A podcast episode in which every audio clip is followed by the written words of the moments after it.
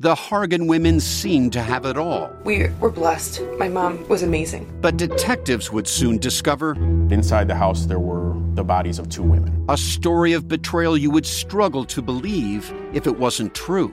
I am just praying to God, this is a sick joke. From 48 Hours, this is Blood is Thicker The Hargan Family Killings. Listen to Blood is Thicker The Hargan Family Killings wherever you get your podcasts. If you are just tuning in, we encourage you to go back and listen from episode one. This podcast may contain content that is graphic and disturbing in nature. Listener discretion is advised. To submit a theory, a tip, a question, or comment, please email us at tips at directappealpodcast.com or call us and leave a voicemail at 732 510 0996. As a reminder, Melanie will be answering your questions in a bonus episode. So don't forget to submit your questions by July 31st via email or voicemail. Previously on Direct Appeal. Perhaps what's more important than what she heard is what she didn't hear power tools, a gunshot, anything like that. He had left her and ended their marriage much in the same way he had left me. This is what he does. If this dude were allowed to get up there and say, Yeah, he Bill talked to me about this, I couldn't buy a gun, he wanted one. She basically wrecks the prosecution's timeline. She could not tell if his remains had been refrigerated. If you're saying that this nurse is knowledgeable and knows how to cut a, a person up, then why would you do it the way she did it? It just doesn't make any sense. Of all the blood and gore that it would take to cut somebody into pieces, all they could find was, a, I wouldn't even call it a sliver of skin. It was very small. This is episode 11 A Gamble.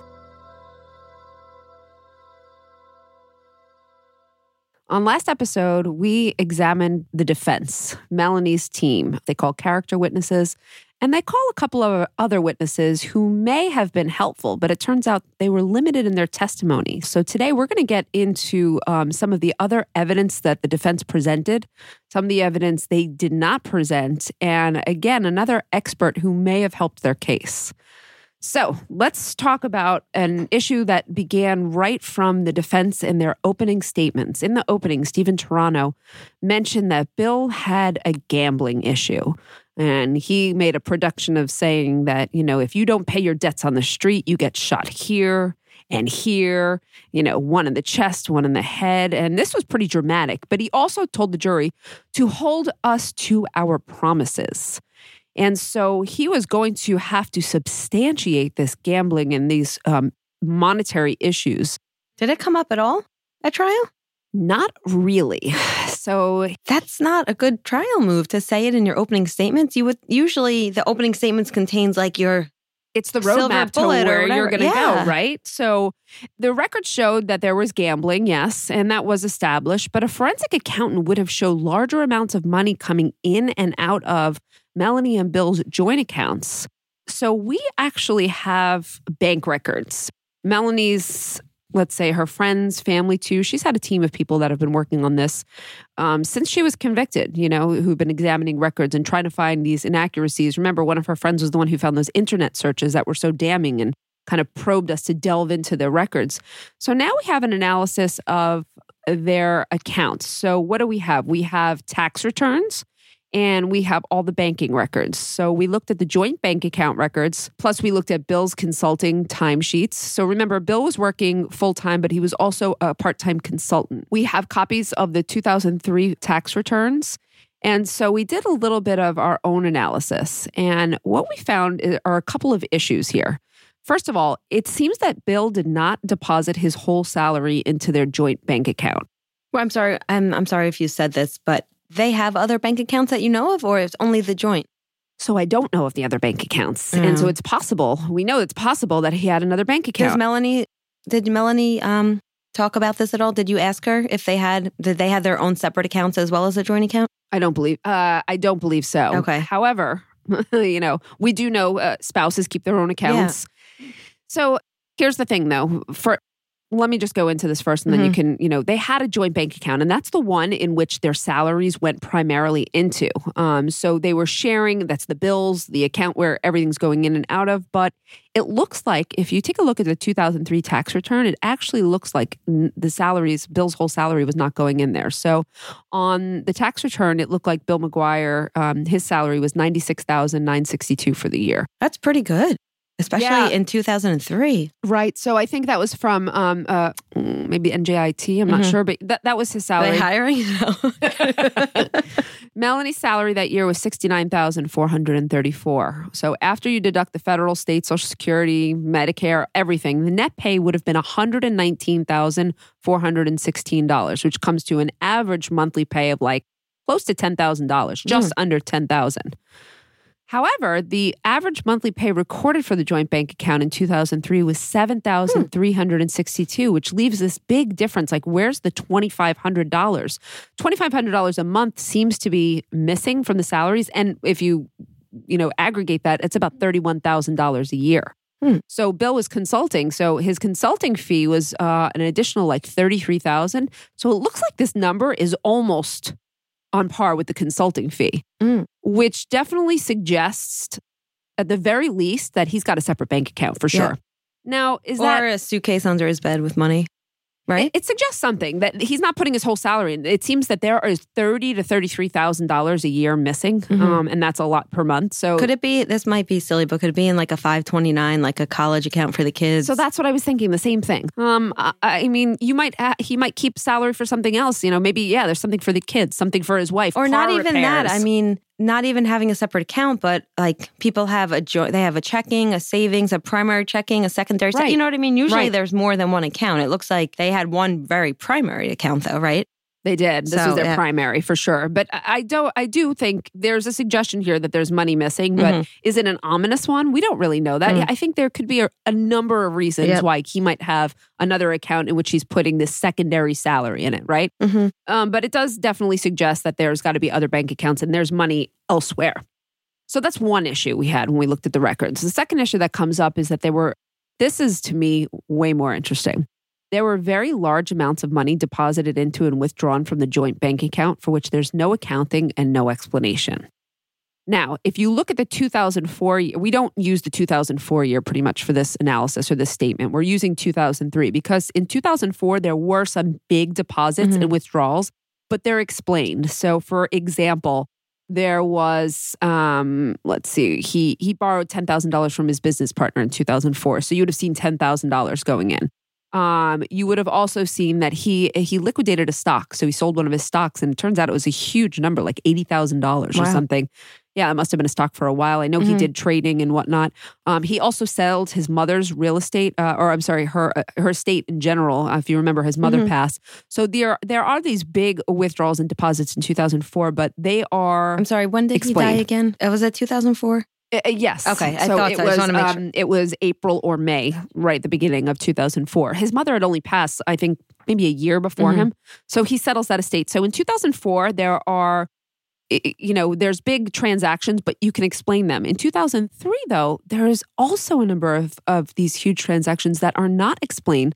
So the interesting thing is, if you actually look at his records, and there's a lot to look through, by the way, I, we're talking about like pages and pages and transcripts, but Okay, in 2003, the income from um, salaries combined was 88,000. But look at the if you look at his net their net deposits, But the income from salary should be much higher though, based on what their salaries were. well, I remember Bill also might have been he might have changed jobs. I'm not really Oh, sure why that was. Okay. Income from salaries is 88,000 there. Mhm. The net deposits 216,000. Uh 216,000 for net deposits. That's a lot. Net deposits minus income from salaries, $127,000. Net withdrawals, $179,000. That means in that year they withdrew that amount of money. Yeah. Wow. So factoring in the consulting pay of $33,000, which was not in the bank record, Mhm. we're looking at about $95,000 of money that's unaccounted for. Wow. Uh, to, to me, this is this is definitely a red flag. Mhm. What is this money? Where's Mhm. it coming from? No idea, right? Mhm. Um, this is when again you call in the forensic accountant. Someone Yeah. can explain what's going on here. And the defense didn't look at this at all. Not re- no, They, No. they did. I mean, they, maybe they looked at it behind the scenes. Maybe Yeah. it was one of those times where I don't. I actually, though, according to Melanie, I don't think they ever had any type of real accounting. So you have okay. So you've got these big transactions. Um, you also, I mean, there are things that you can say about uh, Bill's gambling records. So there are records. You know, the casinos keep records. Um, so his records for let's say June second, two thousand three, through March thirteenth, two thousand four show a cash transaction record total of $77,450. So it's called a CTR, and this is required for currency transactions of $10,000 or more that occur within a 24 hour period. Um, so there was CTR on five different days during this time frame, and there was a record of play on 11 other days. So he actually, when I looked at uh, the total, I think it was he played on 18 or 19 days in 2003. Mhm. I don't know if that's a lot, a little. I, I don't mean, know. yeah, it's it, It's a lot for me because I don't gamble. I don't gamble at all. but it might be a little for someone who has a gambling Yeah. problem. Well, we don't, that's what Yeah. I'm saying. I don't know that we can say is this a gambling problem. I Mhm. don't think we can say it. I'm not really sure. It also clusters around some a couple of days, so it looks like there are a Mm. couple of days where he maybe was on vacation. But I will say this: I did look. There were definitely separate incidents where it's just a day. It's just a Mhm. day, and um, some of those times where I looked at when you cross reference them with his work records, he was supposed to be at work on some of those days. Oh, interesting. So he was gambling when he should have, when he was technically reporting that, know, he was at work. Um, so a large amount of money, let's say 51,000 was reported for October 16th to 18th, 2003 when Bill and Melanie were on a trip to Atlantic City with John and Sue Rice. This is I mean this is big this is all play money though and I don't know that we're able to parse out what is what are his winnings and what is he losing because it's just the transaction record. But look at this. There were no report of gambling winnings or losses on the 2003 tax return. He's not reporting any So of this. if anything, it's tax fraud, right? Yeah, you're supposed to report your winnings for sure. But yeah. it might be something even more ominous. what you have at the end here is we can't draw any strong conclusions. I mean, you need again a forensic accountant, but given the amount of money that's reported by the casino, um, there's large amounts of money, unexplained cash going into and out of the banking account. It does beg the question: Was there something going on that we just don't know about? Did you talk to Melanie about this? Like, what I did, yeah. was Bill the one in charge of finances? Yes. So she didn't really even know what was going on. She didn't. She she said at times that she did see money going in and out, and she didn't really know what it was for. Um, but she didn't care. I mean, I guess they, you know what? They're not strapped for cash. Only people I think who are struggling really are paying close attention. I could be wrong, but it seems I that way. think they were strapped for cash, though. I mean, I, not strapped, but I think. Remember when they went to buy the house, they had to get a, they had to get more loans. They they declared bankruptcy in two Mm. Which is crazy because they make a nice living. But I think she also knew that Bill was um he gambled, so Mhm. maybe she's just not alarmed by this. Maybe she she's not checking. I, I don't know. I don't know who does the the primary. Wouldn't you be pissed though? I mean, I I would I would I'd be at the friggin' very livid. least I'd want my own account. Like, don't touch my money. I'd be livid. You want to gamble away your money? Fine. Well, listen, doesn't that also support what she said? Like, yeah, I was, you know, I wasn't stoked about getting a new house, but at least I was tying up cash. Like, it's money yeah, he couldn't that's spend. That's true. No, that, that's very true. So, uh, also on the this is the uh, another interesting thing on the 2003 tax return, there was a casualty and theft worksheet which showed the vandalism of the Nissan Maxima. This is the stolen headlights. January 20th, March 29th, July 10th, October 2nd, and December 12th. How many police reports um, validate those dates? Because you said there were some. Yeah, there definitely okay. was. Um, Melanie remembered him Plus, filing. it's also possible that he's lying to write off more loss, right? Like it's possible it wasn't that many times. I imagine that he had to have some police reports. I- I know that he had some. I just don't know how many. Is it possible that this is not true? Yeah, but uh, going back to this questionable headlight, Mhm. 2000, this is just 2003. Yeah. So that's one, two, three, four, five. Those are five dates. Five times the headlights are stolen. It doesn't make any sense. In one year? I mean, Why not maybe park your car somewhere different? right?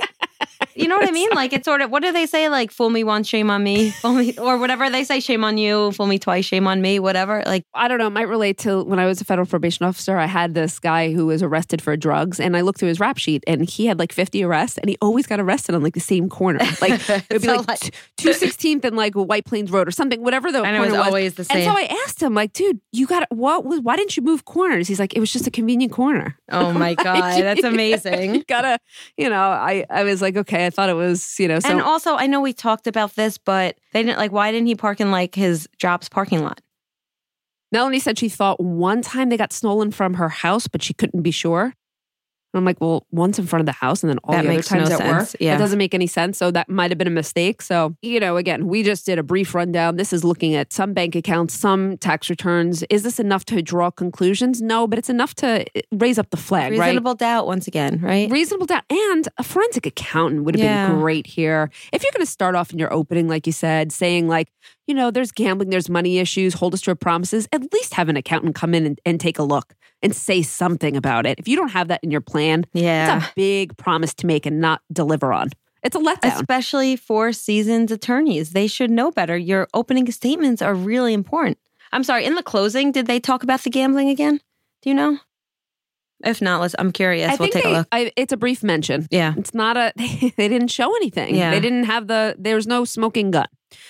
All right. So there's no forensic accountant. Now, does Melanie testify or does she not? This is a big question when it comes to um, criminal trials. And Melanie said that she was prepped. They had told her from day one, you are going to testify. You're going to clarify. You're going to bring a lot of these issues together. Mhm. Um, and so it was a question I had for Melanie along, you know, when I'd say, well, were you worried about this mistake? Were you worried about something they did?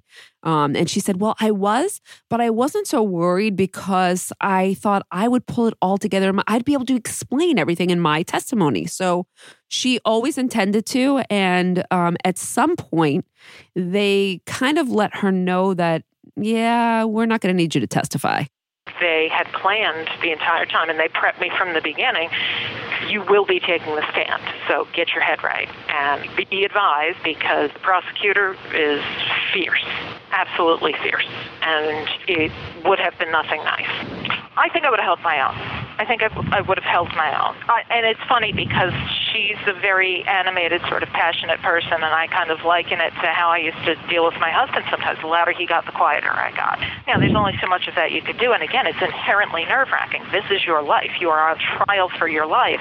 Everybody's looking at you, everybody's in your mouth, everybody's writing about what you're wearing, how your hair looks, you know, all of this other stuff. Whereas if it could just be me, her, the lawyers, and the jury in a room somewhere, it would make a big difference. During the state's case, cross examinations went great. I started to lose faith when our case, when we switched over to our side, and when he approached me about not testifying. They basically presented it as we were so good. You know, me getting up there could only jeopardize us. And again, I've never done this before. Yeah, he said because I spent so much more time on this than I ever budgeted for, and you know, doing the second indictment and all of this, like I have to get back. And if we put you on the stand, it's going to take two weeks easily, and we only we can only stand to lose. I was disappointed, and they make you stand up and say, "Are you sure this is your decision and not that of your attorney?" Well, yes, it's my decision, and I'm going on the advice of my attorney. You just say yes, and you, you know, you sit down. You know, and I'm not going to lie. Of course, I was I was nervous, and you know, the fact that you're on live TV every day while this is going on. It, of course, and and the prosecutor, she was no joke. It would have been absolutely nerve wracking, and she had what I felt was a very personal dislike um, of me. So what it would have become is a showdown. It would have been Melanie versus Patty. To be honest with you, that would have taken up a ton of time, and that would have would it have advanced the ball for us? I don't see how it wouldn't. Could it have hurt us? I could see where it could if my story had evolved, if my story had changed. But my story, with the exception of little details here and there, I mean, it's not rehearsed, obviously. That would also speak to it being untrue. But for the most part, I'm not saying anything I haven't been saying all along. And I'm not saying anything that I wasn't saying on wiretaps before I knew my phones were tapped. So I'm not surprised that they didn't have her testify because, I mean, all you know, what what would you say? Eight times out of ten? No, nine out of ten You think probably. nine out of 10? Yeah, most defense attorneys don't put their witnesses on Yeah, this. and for uh, good reason because clients the innocent or not, it, they usually get torn apart,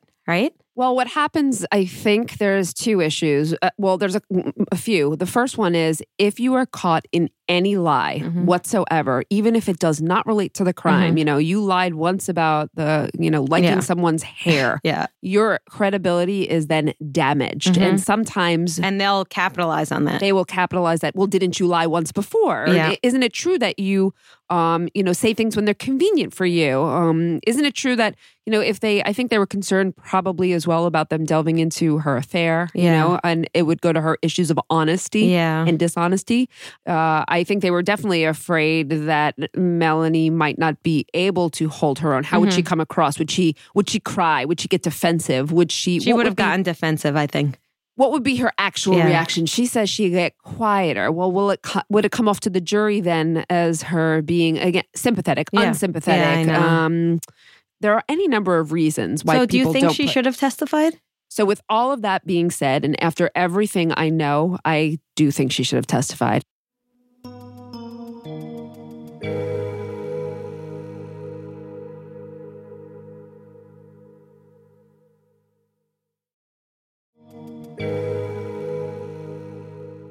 You think Yes. it could have helped her?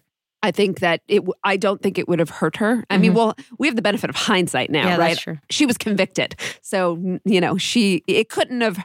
It couldn't have hurt. Yeah. Like knowing what I know now. Um, I think that Melanie would have made a strong witness. I think Mhm. it's always a risk. Um, I think one of the things she had going for her, exactly what she just said um, when we were just listening to her before, is she never changed her story. Mhm. I can't find. I've asked But her she did lie. She did call Easy Yep. Pass to get a Yep. charge. Like there are a lot of things they could get her so- with. And they would. They would say, Mhm. "Well, didn't you actually lie about?" I think Mhm. she could have explained some of the things that. Um, I think she could have explained some of the things that were questionable. And look, no matter what, if they do well or not, every jury wants to hear from them. You know, Mhm. every jury wants to wants to hear their story, right? And I think um, jury members assume that if someone is not testifying, they have something to hide. That's ex- that's exactly right. Unfortunately, though, because that's not the case. No, it's not the case. We know that. We know that. Mhm. Um, and I think some juries know that now, probably. But so, I mean, there are examples like, uh, do you remember the Jodi Arias case? How could I forget? She testified for, I think she was up for 18 days. Wow. And there was all this analysis afterwards. Did she hurt herself? Did she help herself? And it Mhm. went both ways. I, I, when I watched it personally, I thought she hurt herself How come? uh, because she didn't seem. She seemed very clearly like she was lying at certain points. Yeah. She seemed really narcissistic at other Yeah. points. So I think she hurt herself. But then there's other cases like um oh, the preacher's wife, Mary Winkler. I don't Mhm. know if you remember her, but she killed her husband and she got up and she testified and she testified that he was abusive Mhm. and there were other things. And she wound up, you know, convicted, but with a very like manslaughter and a very light sentence. And you think it's because of her testimony? I thought her testimony probably helped her in that really? case. Because So- it displayed her as a victim.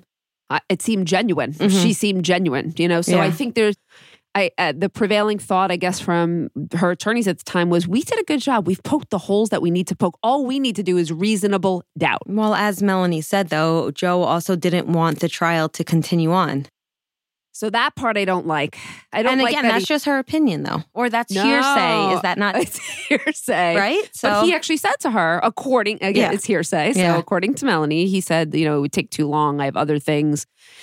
And you know, he's out of pocket now. He's out of time. I mean, he does have his own. He has. You're, we'll, we'll come to find out some of the things that he had going on in his Mhm. own life. Then, but But at the end of the day, he wants to win. So if he truly believed that it could help her, he wants to win. then he would have taken the hit and let her testify. So I do believe he did probably think it was not going to help Yeah. the case. Okay, fair and fair enough. Like we said, uh, most defense attorneys are not going to want to put the clients up. Mhm. And There's no doubt about that. And, ma- and we don't know what happened during the course of this trial. Facts might have been revealed that he didn't know. That he goes, "Oh boy, that might not make her Yep. look so good." Mm-hmm. Regardless, Melanie was disappointed, and I think Melanie felt like she was losing some. You know, some she was losing faith in Joe Mm-hmm. She's kind of disheartened. Um she she wanted to testify. She thought it was the thing that she should have done. So she definitely loses faith in him. But you know he's able to uh, remind her again we've poked some serious holes here okay? Um if you look at the science or you look at some of the facts here uh, we have lab reports as well. But one of the things was um that they had you know they had untested dna So they've collected, yeah, they've collected from Bill's car. Um, they collected from Melanie's car. They collected from the apartment. They also obviously are collecting the DNA from the suitcases, from the trash bags. And they have, there's a number of items that they didn't test. Why? I don't know. So when you say they, you mean the prosecution? Yeah, the forensic science says that it didn't test. But what kind of items are we talking? All right, hold on one second. So let me Okay. get. So I wasn't able to get my hands on this at first, but then we did. So The evidence is still sitting somewhere in a, a storage facility or what? yes, All right. I believe I believe Okay. it is. Yes. So Um, things that were not tested then could still be tested? Yeah, Melanie's asked to have things tested, Okay. but I, you know, she hasn't prevailed upon Yeah. some of that. They did test. So what they're doing is they're testing hairs, right? Yeah. So there's a lot. There was a lot of hair found in the garbage bags and in the suitcases. Okay. Or uh, there's a well, there's two parts of that. There's animal hair found. What kind of animal? Um, they think it was dog hair. How do they think? I'll get to that. And then there's also actual hairs. So they found one hair that they were able to conclusively say belonged to Melanie Okay. in the suitcase. That makes perfect sense. Why wouldn't there be her hair in her suitcase? Mm, that was what she said. But then, as I'm looking through the lab report, she had told me this, but there's other hair. You mean hair that doesn't match Melanie nor Doesn't Bill? match Melanie or Bill. It doesn't match Melanie or Bill or Melanie's parents. or Melanie's kids, I'm assuming they because the, you got to look at everyone who lived in the house. I would imagine I don't know if they tested it against the children. Mhm. Actually, I, I really because hair is only done by comparing, correct? Like you do hair comparison, right? So they You were have to do a comparing the hairs, comparison, right? Yeah, you have to do it. So what happens is they tested uh, hairs against Mel- they tested these hairs Uh-huh. against Melanie and her parents, and then. th- This to me doesn't make sense. And this is something I would ask the prosecution about. So, for instance, let me give you an example. They find a hair, two inch long, light brown head hair with root. Right next to it, they write NEV, not of evidentiary value. But root would have DNA. Yeah. Right? Yeah. That makes no sense. they wrote so it so it's not Melanie's hair clearly, and it's not. They tested her parents, I think too. Um, You also know hair comparison is considered junk science, though. I guess I do. But the I know a little bit about it. So hair comparison itself is considered junk science, but the root would have DNA. So if you were to just cut a piece of your hair and you don't get the root, Yeah. it's pretty much Right. um, there's really no value to it. Um, but, right, but this one has the root, that's what I'm saying. If you have the root, that's DNA. and they're saying it's not of evidentiary value. So Melanie's question was, well, why not? Because it didn't match me. yeah, pretty much. They also had um, they also had a lot of animal hair. So they had I, I think this was what they would say dog hair. Linda talks about this actually. How about the dog hair that was found in the bags with his body? Brown and white dog hair in with the body. Where did it come from? I went to the grand jury and I was pounded on that question. Do you have a dog? At the time, no, we didn't have a dog. Does Melanie have a dog? No. When did Melanie? Well, she did. When did the dog die? When did your dog die? How do you know when your dog died? What kind of a dog did Melanie have? And every lawyer you mentioned it to, well, that's easily transferable, but you have to have a dog. Mm-hmm. Where did it come from? Where was this body packaged? When they found out that we didn't have animals, they dropped. That was dropped. How convenient, right? Like if they had animals, forget about it. They would have been like, oh, Oh, forget Slam it. dunk. And so I'm looking at the lab reports and I see different, like several different animal hairs animal brown hair, animal hair white, animal hair light brown, animal hair white and brown. I see at least 15, I think, accounts of animal hairs that they found. independent of each other.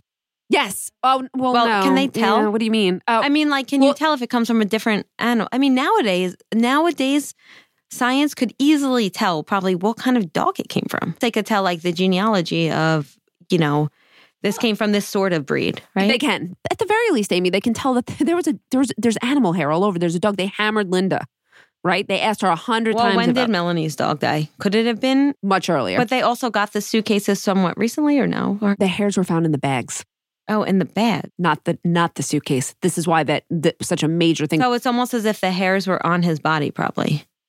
On his Or- body or somewhere where someone was putting them in the body. They must have had a pretty a dog that shed a lot if there's that many found. Well, not really if you think about it. I mean, our dog No? walks and 15 hairs fall off for like one okay. one I stride. don't have a dog, so I don't know. Okay. so there's all these animal hairs which I think are extremely questionable. And I went through Did they check his car for animal hairs? they checked his car for everything and I don't know that any Okay. animal hair came from his I guess car. maybe it would have come up if it had.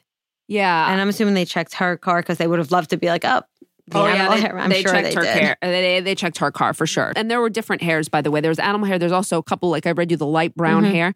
There was also, and I saw it in the lab report. There was an untested pubic hair What? what? in Bill's underwear. So I'm assuming they know it's not his. Well, yeah, they fa- they actually found. I saw that they found a pubic hair that was tested and was his, and then they found the one that wasn't. So someone else's pubic hair was in his underwear.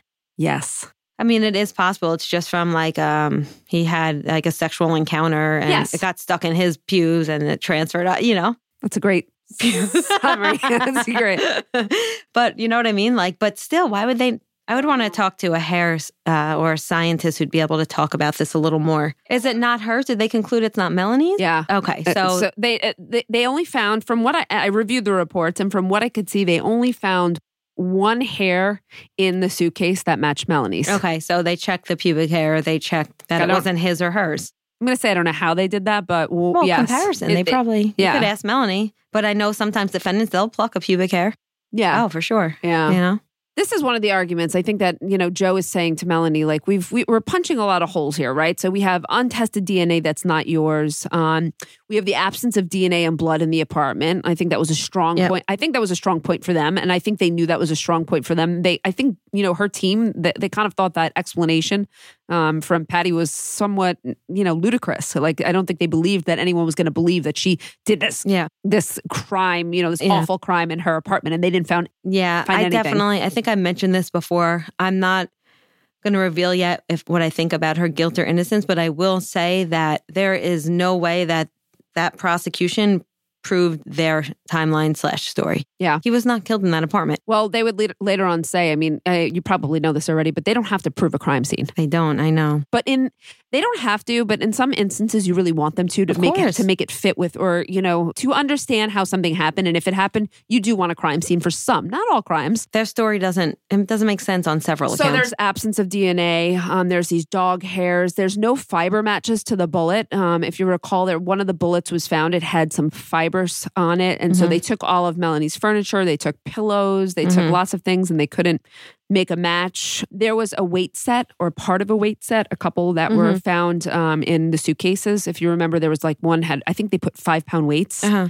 And so um, the prosecution attempted to match that to a weight set that Bill had. Mhm. And I believe it was like the same, maybe even the same manufacturer, but it wasn't the same weight set. So there Okay. wasn't a match there. They weren't able to establish. And I'm establish that. assuming they were. Um, they had no proof of Melanie buying weights, or you know, you said they combed Yeah. through receipts. Yeah, no, no, they Okay. couldn't match anything there. So that was also, you know, again, they have no match there. Um, they have no print matches, so uh, fingerprints. Um, they had a latent print on a, one of the garbage bags, but it wasn't a match to Melanie or anyone in her family. And actually, this is really interesting. This was an interesting point. There was a detective because we had several detectives who were working different angles of this case, but on the prosecution side. Yes. Um, so there was a detective working on the pro- prosecution side, and he testified about this. And it, it was actually specifically to this issue, okay? Um, this was Detective Machoka, and he was asked a total of six times by attorney, their defense attorney, Steve Turano, if a latent palm print was found on one of the bags that was recovered with the remains of William McGuire. And each time he answered yes. Mhm. Immediately following this testimony, there's a break. Um, and then one of the prosecutors came back, a co counsel, and I don't know how, I think it's Ramenshine. And he asked uh, Makocha, he gets him back on the stand, or maybe he was still on the stand, and he asks him if he had been mistaken about which bag the palm print was on, and that wasn't the latent palm print found on a bag that was recovered from Bill's trunk of his car and not from one of the suitcases. And to this question, Machoka said, Oh, yes, you know, I, I must have been mistaken. It's weird. But he, six times before, Six times. He Hmm. said it was the palm print on uh, the bag from the suitcase. And there's two states exhibits, there's two reports. So, State Exhibit 493, it is an investigation report dated December 16, 2004. It was authored by Donald McCocha, stating that um, John Gurkowski called to advise him that a partial latent print was obtained from a plastic bag inside one of the suitcases. Okay. So he puts that down.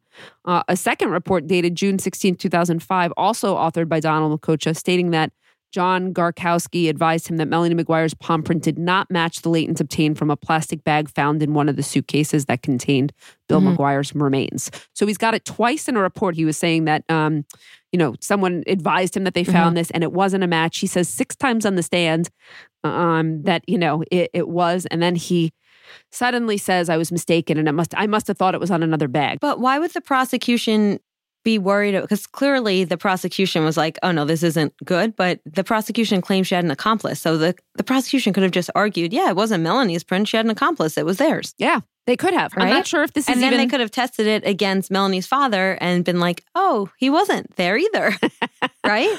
Yeah, it irks me a little bit. It bothers me this a, a, it's slimy bit. again. You know, it just seems like they're. feels wrong. And it feels like, I mean, yeah, you could say it was a compost, but it feels like, again, the big point or one of the big points here there's a handprint. There's a latent print on a garbage bag inside the suitcase. So basically, on the bags, whoever, you know, put Bill in those bags, there's a print and it's hmm. not Melanie's. and the prosecution doesn't need the jury to know that because it doesn't fit with their story.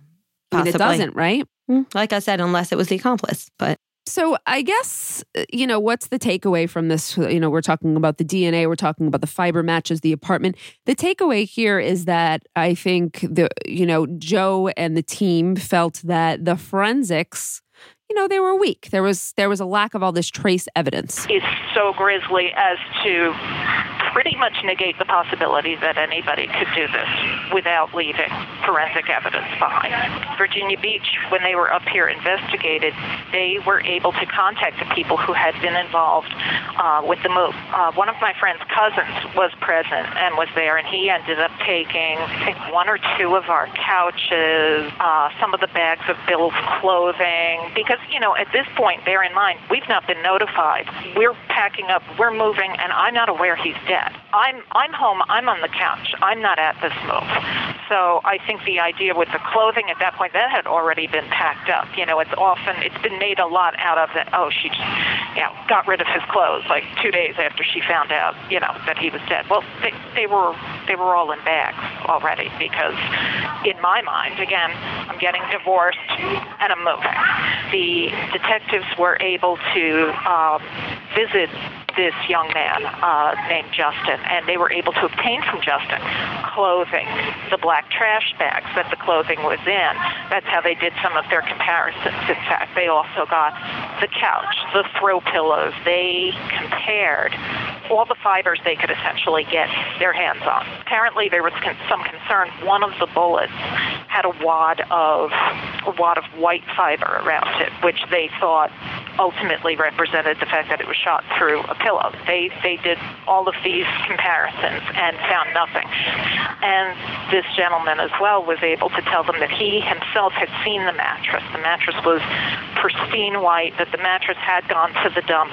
And even though there's no formal report of it, I'm reasonably certain that they went and swapped that mattress because it was like a couple days later. I'm pretty sure they could have gotten to that dump, and who knows? But at the very least, you can see it's not soaked in blood. Okay, so she's just establishing what we just discussed, Mhm. right? That they they didn't find anything. There's nothing in the you know there's nothing in the apartment. There's no fibers that are matching. Uh, the you know everything's pristine. So they have a lack of or weak forensic evidence in this case, and I think that was I think that that was something you know if we have to look at things that were working for them. Um, as Melanie said, nothing really worked. She wound up where she did. But Mhm. I'm going to say uh, this is their strong point. They have no crime scene, and they can't they really can't establish what happened. There's no forensics here, or very little forensics. Agreed? I agree. Okay, so let's move on. Um, so Melanie's losing faith, but um, one of the strong witnesses they had actually was a handwriting expert by the name of Carol Chaski. Mhm. She's a forensic linguistic specialist. She was brought in because there were two letters written to the prosecution. The prosecution contended that these letters were written by Melanie in an attempt to obstruct justice and throw them off of her trail. One letter, uh, they call it the mob letter, Mm-hmm. was a letter supposedly from the real killer. And I think that it had to be because it contained some factual accuracies about Bill's murder, which indicates that the person who wrote it either was a part of the crime or knew who was. Um, Couldn't it be someone who was just close to the investigation? Or there were things that the public didn't know, or there, you know, well, you could say there were things that maybe it was leaked by the investigation, but Yeah. there were things in the letter that was not known to the that were not known to the public. but so, known to obviously the detectives and the prosecution. Like Yes. there were a lot of people who knew this information. You don't know who tells who what, you know? no, you don't. No, I'm sorry. And when was this letter received during the trial, or was it? Um, This was before the trial, trial, but it was Oh. later. Uh, if you recall, in the beginning, we discussed Melanie was indicted twice. Yeah. So this was the second indictment. So Okay. it was a good time after Melanie was arrested. I mean, we're talking about probably a year or six months to a year, something Mhm. in that time frame. So before the trial, but after, way after the first indictment. Um, so you, we have two anonymous letters. One is called the mob letter, and the second one is called the set her up list. And both of these, the prosecution contended, came from Melanie. In October of 2006, I'm indicted because a number of anonymous communications had been received. The Attorney General, the press, there, there were several different mailings. So we were preparing for that with a linguistics expert. So we ended up actually spending a good deal of money on linguistics. There was a lot of back and forth with a piece of anonymous communication as well that had um, some things in it that were attributed to basically have been from Cindy's house, a school calendar, things like this. And I think this was one of the ones that went solely and directly uh, to Patty's office. They found DNA and fingerprint on different forms of this communication that didn't match anybody. Again, when you put Dr. Chaski up there, this is the stuff that I was ultimately acquitted of. So the letter that she's talking about, um, we've both seen it before. Uh, you know, purportedly it's from a mobster explaining why Melanie McGuire could not have killed her husband. Um, it talks about Bill McGuire. They refer to him as Billy Mack. That there was that sounds like a mob name, it right? does actually, yeah. Um, you know, it's saying that he he was a gambler and that he had a big mouth and that you know they refer to her the wife the wife a couple of times. You know it doesn't paint him in a positive light and it looks like it's trying to you know take focus off of melanie. And then at the end they conclude that there are some facts that you know should finally convince you. So again the letter is kind of saying that melanie didn't do have anything to do with it. And you know you should probably look at you know some of his other areas. And in the end it says uh, you know that i'm taking the liberty of sending this to the media in case you want to close your eyes to this. Have you has as you've done in everything else in this case? I'm sending it to the wife's lawyer um, the way the articles read last year made it seem like his Arms were cut off. Oh, does that say arms? Yeah. Yeah. Uh, sorry. The way the articles read last year, it made it seem like his arms were cut off. They weren't, which they were not. They weren't cut off. No, they arms? were. No, remember the torso was oh, intact. gotcha. The head, the arms, Okay. everything were intact. He was wearing nothing but purple briefs when you found him. Yeah, I believe so. Yeah. Uh, ever figure out where the weights came from? Now, do you believe me? I don't, I don't think the weights. yeah, is, the you weights. know, but the purple briefs part is, And that um, wasn't made public. no, no, Okay. co- no, no. That was not made public. Nothing I saw in any reports were. So, uh, you know,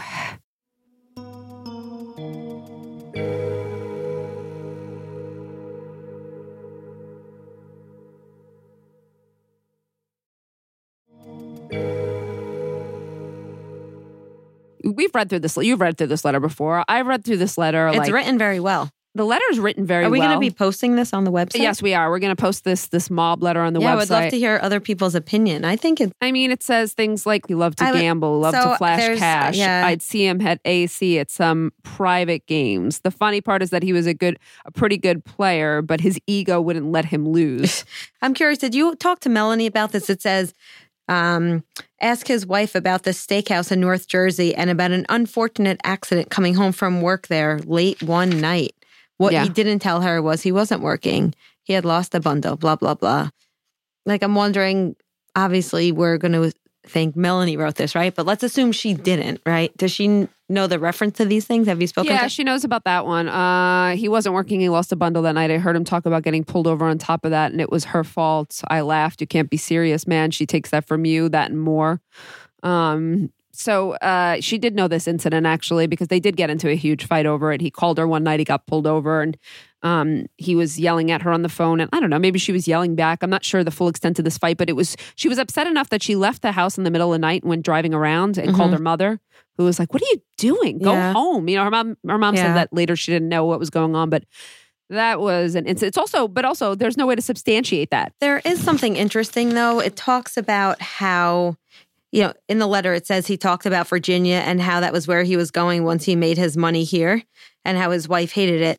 So he did get angry at Melanie because he wanted to live in Virginia, but she didn't, correct? Yes. So it makes Hearsay, sense. but yes. Like, yes. so it makes sense that if he wanted to get away and leave the wife and kids, he's going to go to Virginia. And that's where his body was found. I mean, But his car was found in Atlantic City. yeah, that's true. Damn it. Okay, I forgot about it. I know, I know. You, I, I understand. You're right, but the car is in Atlantic City. Mm. Unless he had like an accomplice that he was going with. So he's know. got an accomplice Maybe. now. I don't know.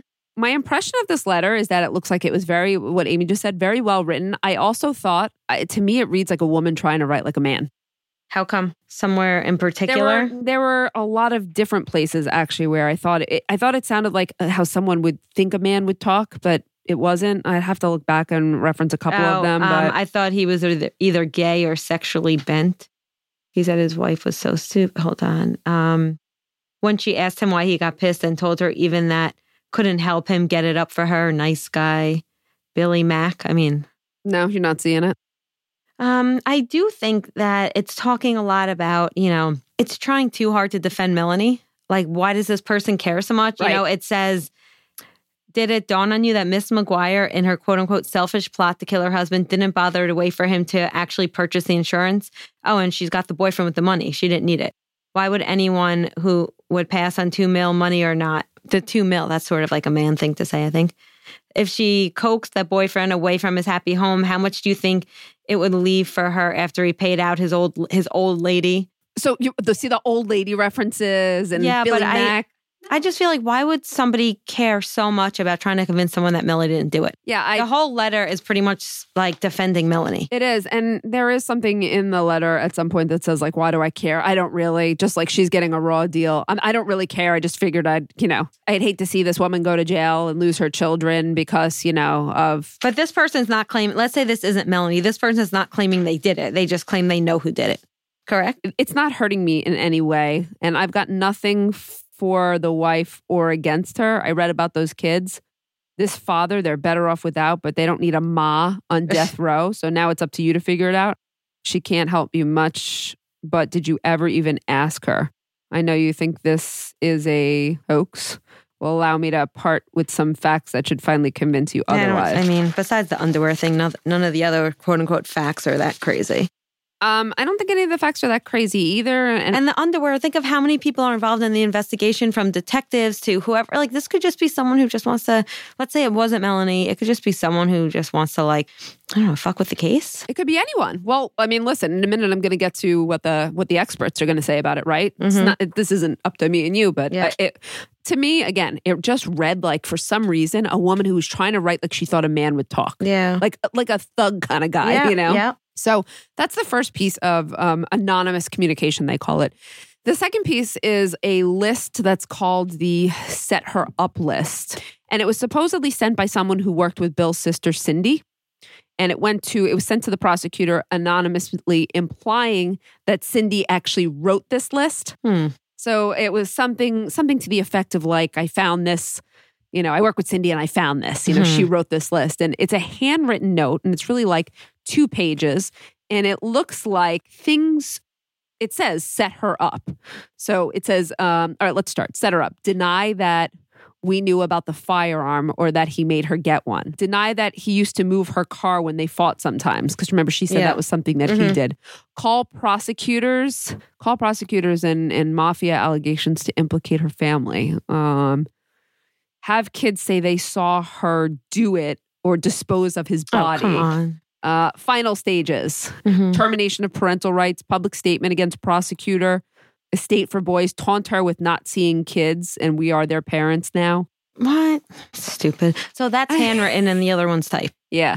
This is the handwritten and the other one's typed. I think. Oh, I'm sorry. So the person sending that claim that they found that uh, it was Cindy's and they found it? yeah, like something Cindy wrote and discarded. Oh, so like Cindy. So this person is claiming Cindy set up Melanie. That's the dumbest thing I've ever heard. I think so too. But here's the question the prosecutor's saying, well, clearly this is Melanie because who else would do this? Yeah. Right. Because that makes no sense. Well, did they check the handwriting? So they so okay. So um, before we get to the handwriting, the defense tried to elicit from Cindy on the stand that she had prepared a list like this one before when she and Bill got into an argument with their sister Nancy. Mm-hmm. But I guess Bill and Cindy were a little bit upset when their mother passed away and they wanted to sell her estate because Nancy was holding up the sale in some ways. Maybe she had questions or I don't know. She they said that she was complicating the sale of Mhm. their mother's estate. So they wrote um, kind of a mean spirited list and it was like called Ways to Taunt Nancy. Mm. And I'm actually not going to get into the particulars um, of the list on, I just, I don't- actually, I How don't did they even find out about that? Melanie knew about yeah, it? Melanie knew Oh, about okay. it. Um, and Melanie, I think Melanie had it. Okay. Um, I- so again, I'm not going to get too much into the particulars. I don't want to invade their privacy that much because there were some mean spirited things in there. And Cindy admitted to it on the stand Mhm. and said, "Okay, uh, we wrote this one time over a glass of wine. We were joking. It was never meant for public consumption.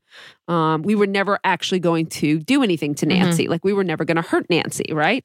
But Nancy provided an interview, her initial interviews with the detectives, where she seems to think that it's possible that Cindy might do something harmful to her. Nancy said she recalled fighting with Cindy over Cindy's kids. Nancy recalled one time at the Bronx Zoo, Cindy wouldn't allow the kids to have anything to drink because that would require them to have to go to the bathroom in public. She also recalled Cindy threw her out of the house in the middle of the night over a minor disagreement.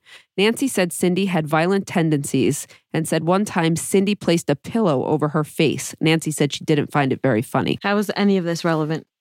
Well, it is and it's not, right? Cindy said we never would have done anything to Nancy. Nancy says, well, and this might have look, she might have given this interview on a bad day, but this Yeah. was a, a year after Bill was um, murdered. And she said Cindy had violent tendencies.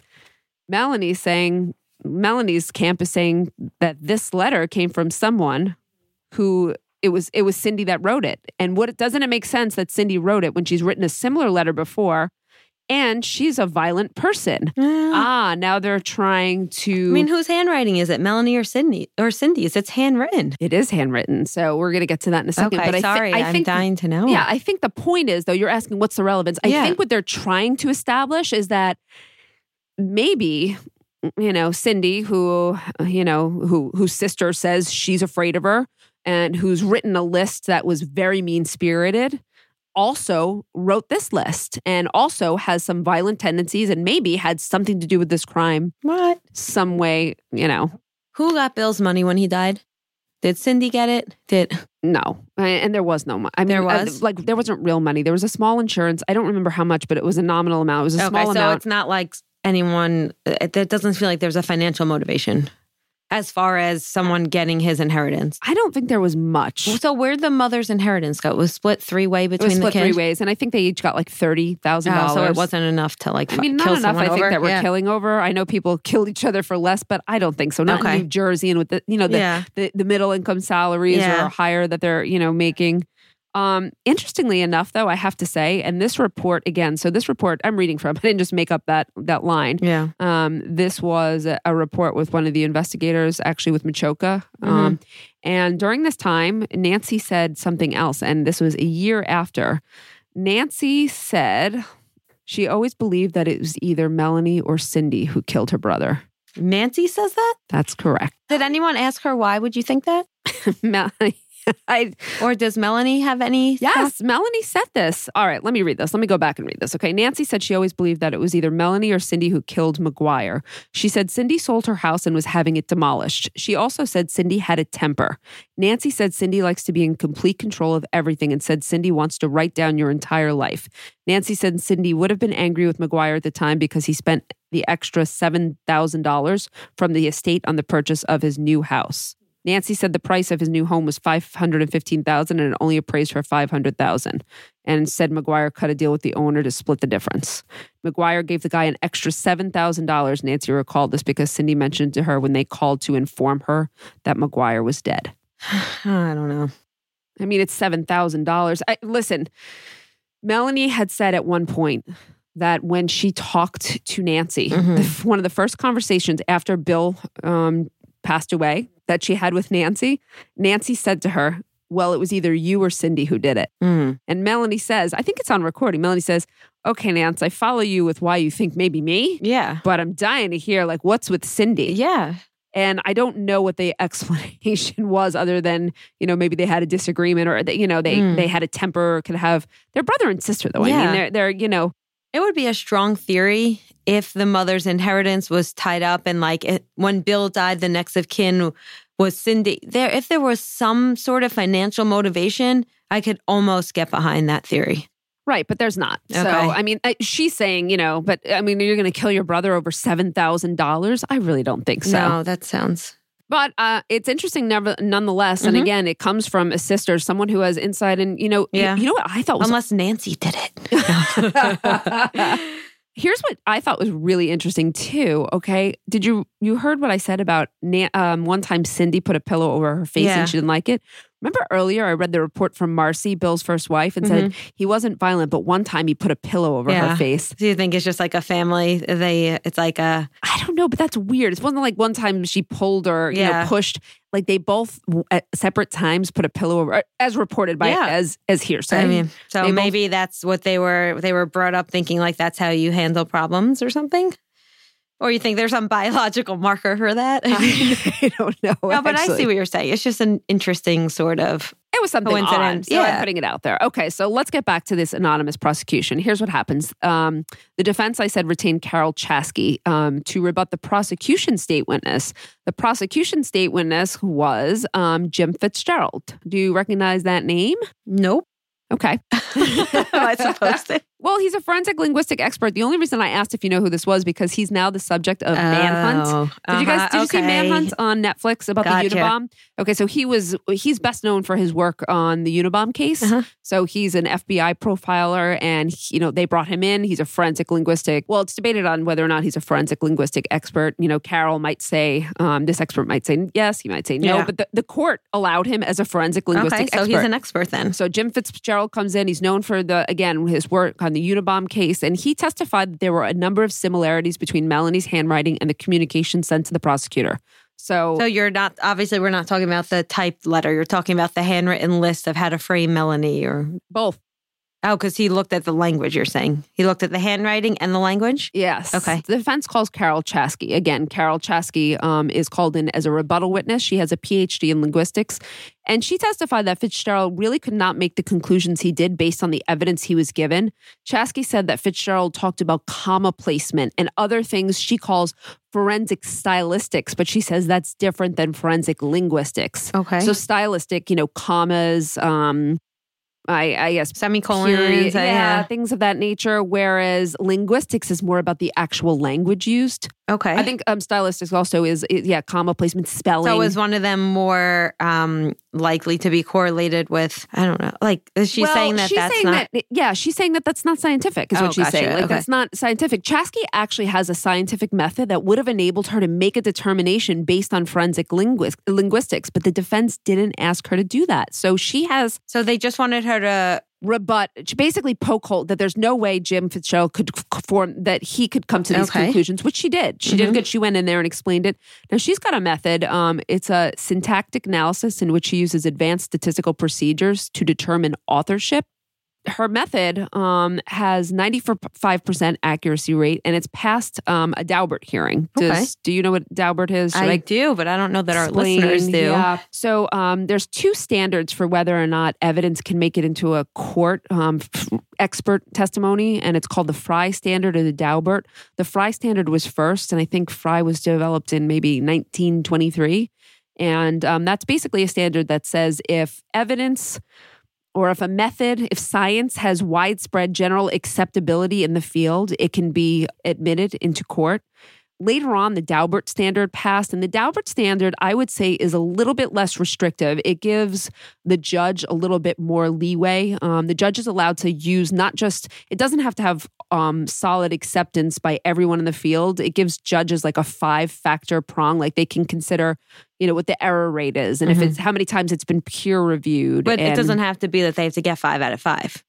No. Okay. It's just saying, you know, the Frye standard makes it clear like it must have this. And the Daubert says, well, let's give the judge a little bit more leeway in deciding what can be expert evidence Which or what can is be. not necessarily the best thing. Again, you're giving a lot of discretion to someone who's not a scientist.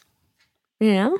I think so too. Uh, I think so too. Um, so you had asked uh, also about the difference. So unlike the forensic stylistics, and that relies on um, word frequency Mhm. and spelling errors and comma placement and other stylistic issues, Chaski's method is based on how we combine words into phrases and sentences. Okay. So basically, what makes individuals um, what makes individuals' use of language distinctive is the pattern of simple and complex phrases used. Mhm. So she is using the language that people use and the way they combine language and the way they speak to determine authorship. And she has a lot of credibility in her field. I have to say, they got an expert here. They got the top expert for the Mhm. handwriting. And the jury found her uh, testimony credible as well. Um, I can tell you this offhand the Mhm. jury acquitted Melanie of all charges related to the anonymous communications. So that was the second indictment that she got. That was the second indictment. They they amended it and they added these these charges on. So Okay. Carol comes in and she's a very strong expert. Mhm. And um,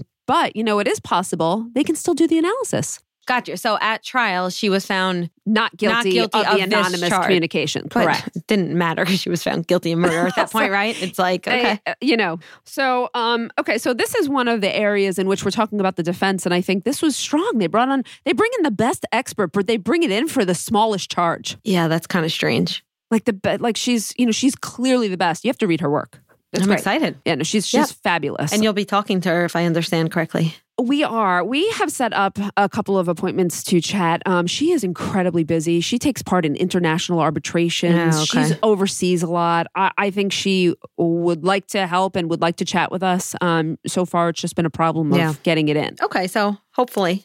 Yeah, hopefully. Next time on Direct Appeal, Melanie was convicted of murder and sentenced to life. She and her family are devastated, but they aren't giving up. They prepare for the next fight, her appeal. Direct Appeal is hosted by Megan Sachs and Amy Schlossberg. Our producer is James Varga. The story arc was written by Megan Sachs. Music and underscore by Desert Media. Recorded, mixed, and edited by Justin Krall at JC Studios. Special thanks to Alan Tuckerman, whose work was integral to this production. To view photos, evidence, and engage with other listeners, visit directappealpodcast.com and follow us on Instagram, Facebook, and Twitter. If you have a tip, you can submit through our website or by emailing tips at directappealpodcast.com. You can also help us out by leaving a five star review on Apple iTunes or wherever you listen. Before we go this week, we are really excited to bring you the trailer for the second season of Mile Marker 181 by Emily Nestor. Emily is a new friend who we met at CrimeCon, and despite her crazy schedule there, she was cool enough to meet up with us for a meal and some drinks and to share some of her inside tips on the podcasting world. I know many of you, just like us, have been eagerly awaiting season two of Mile Marker 181. So here it is. Murder or a freak accident? A cover up or just rumor? On November 19th, 2011, after a night out with friends, 20 year old Jalea Davis was struck by her own car and found lying in the passing lane of I 77. Her car? Found three tenths of a mile north of her body. Her clothes? Found lying over the guardrail. Her friends? the granddaughter of the former sheriff and the son of a former police officer. The rumors running wild. My name is Emily, and this all took place in my hometown. So I started digging.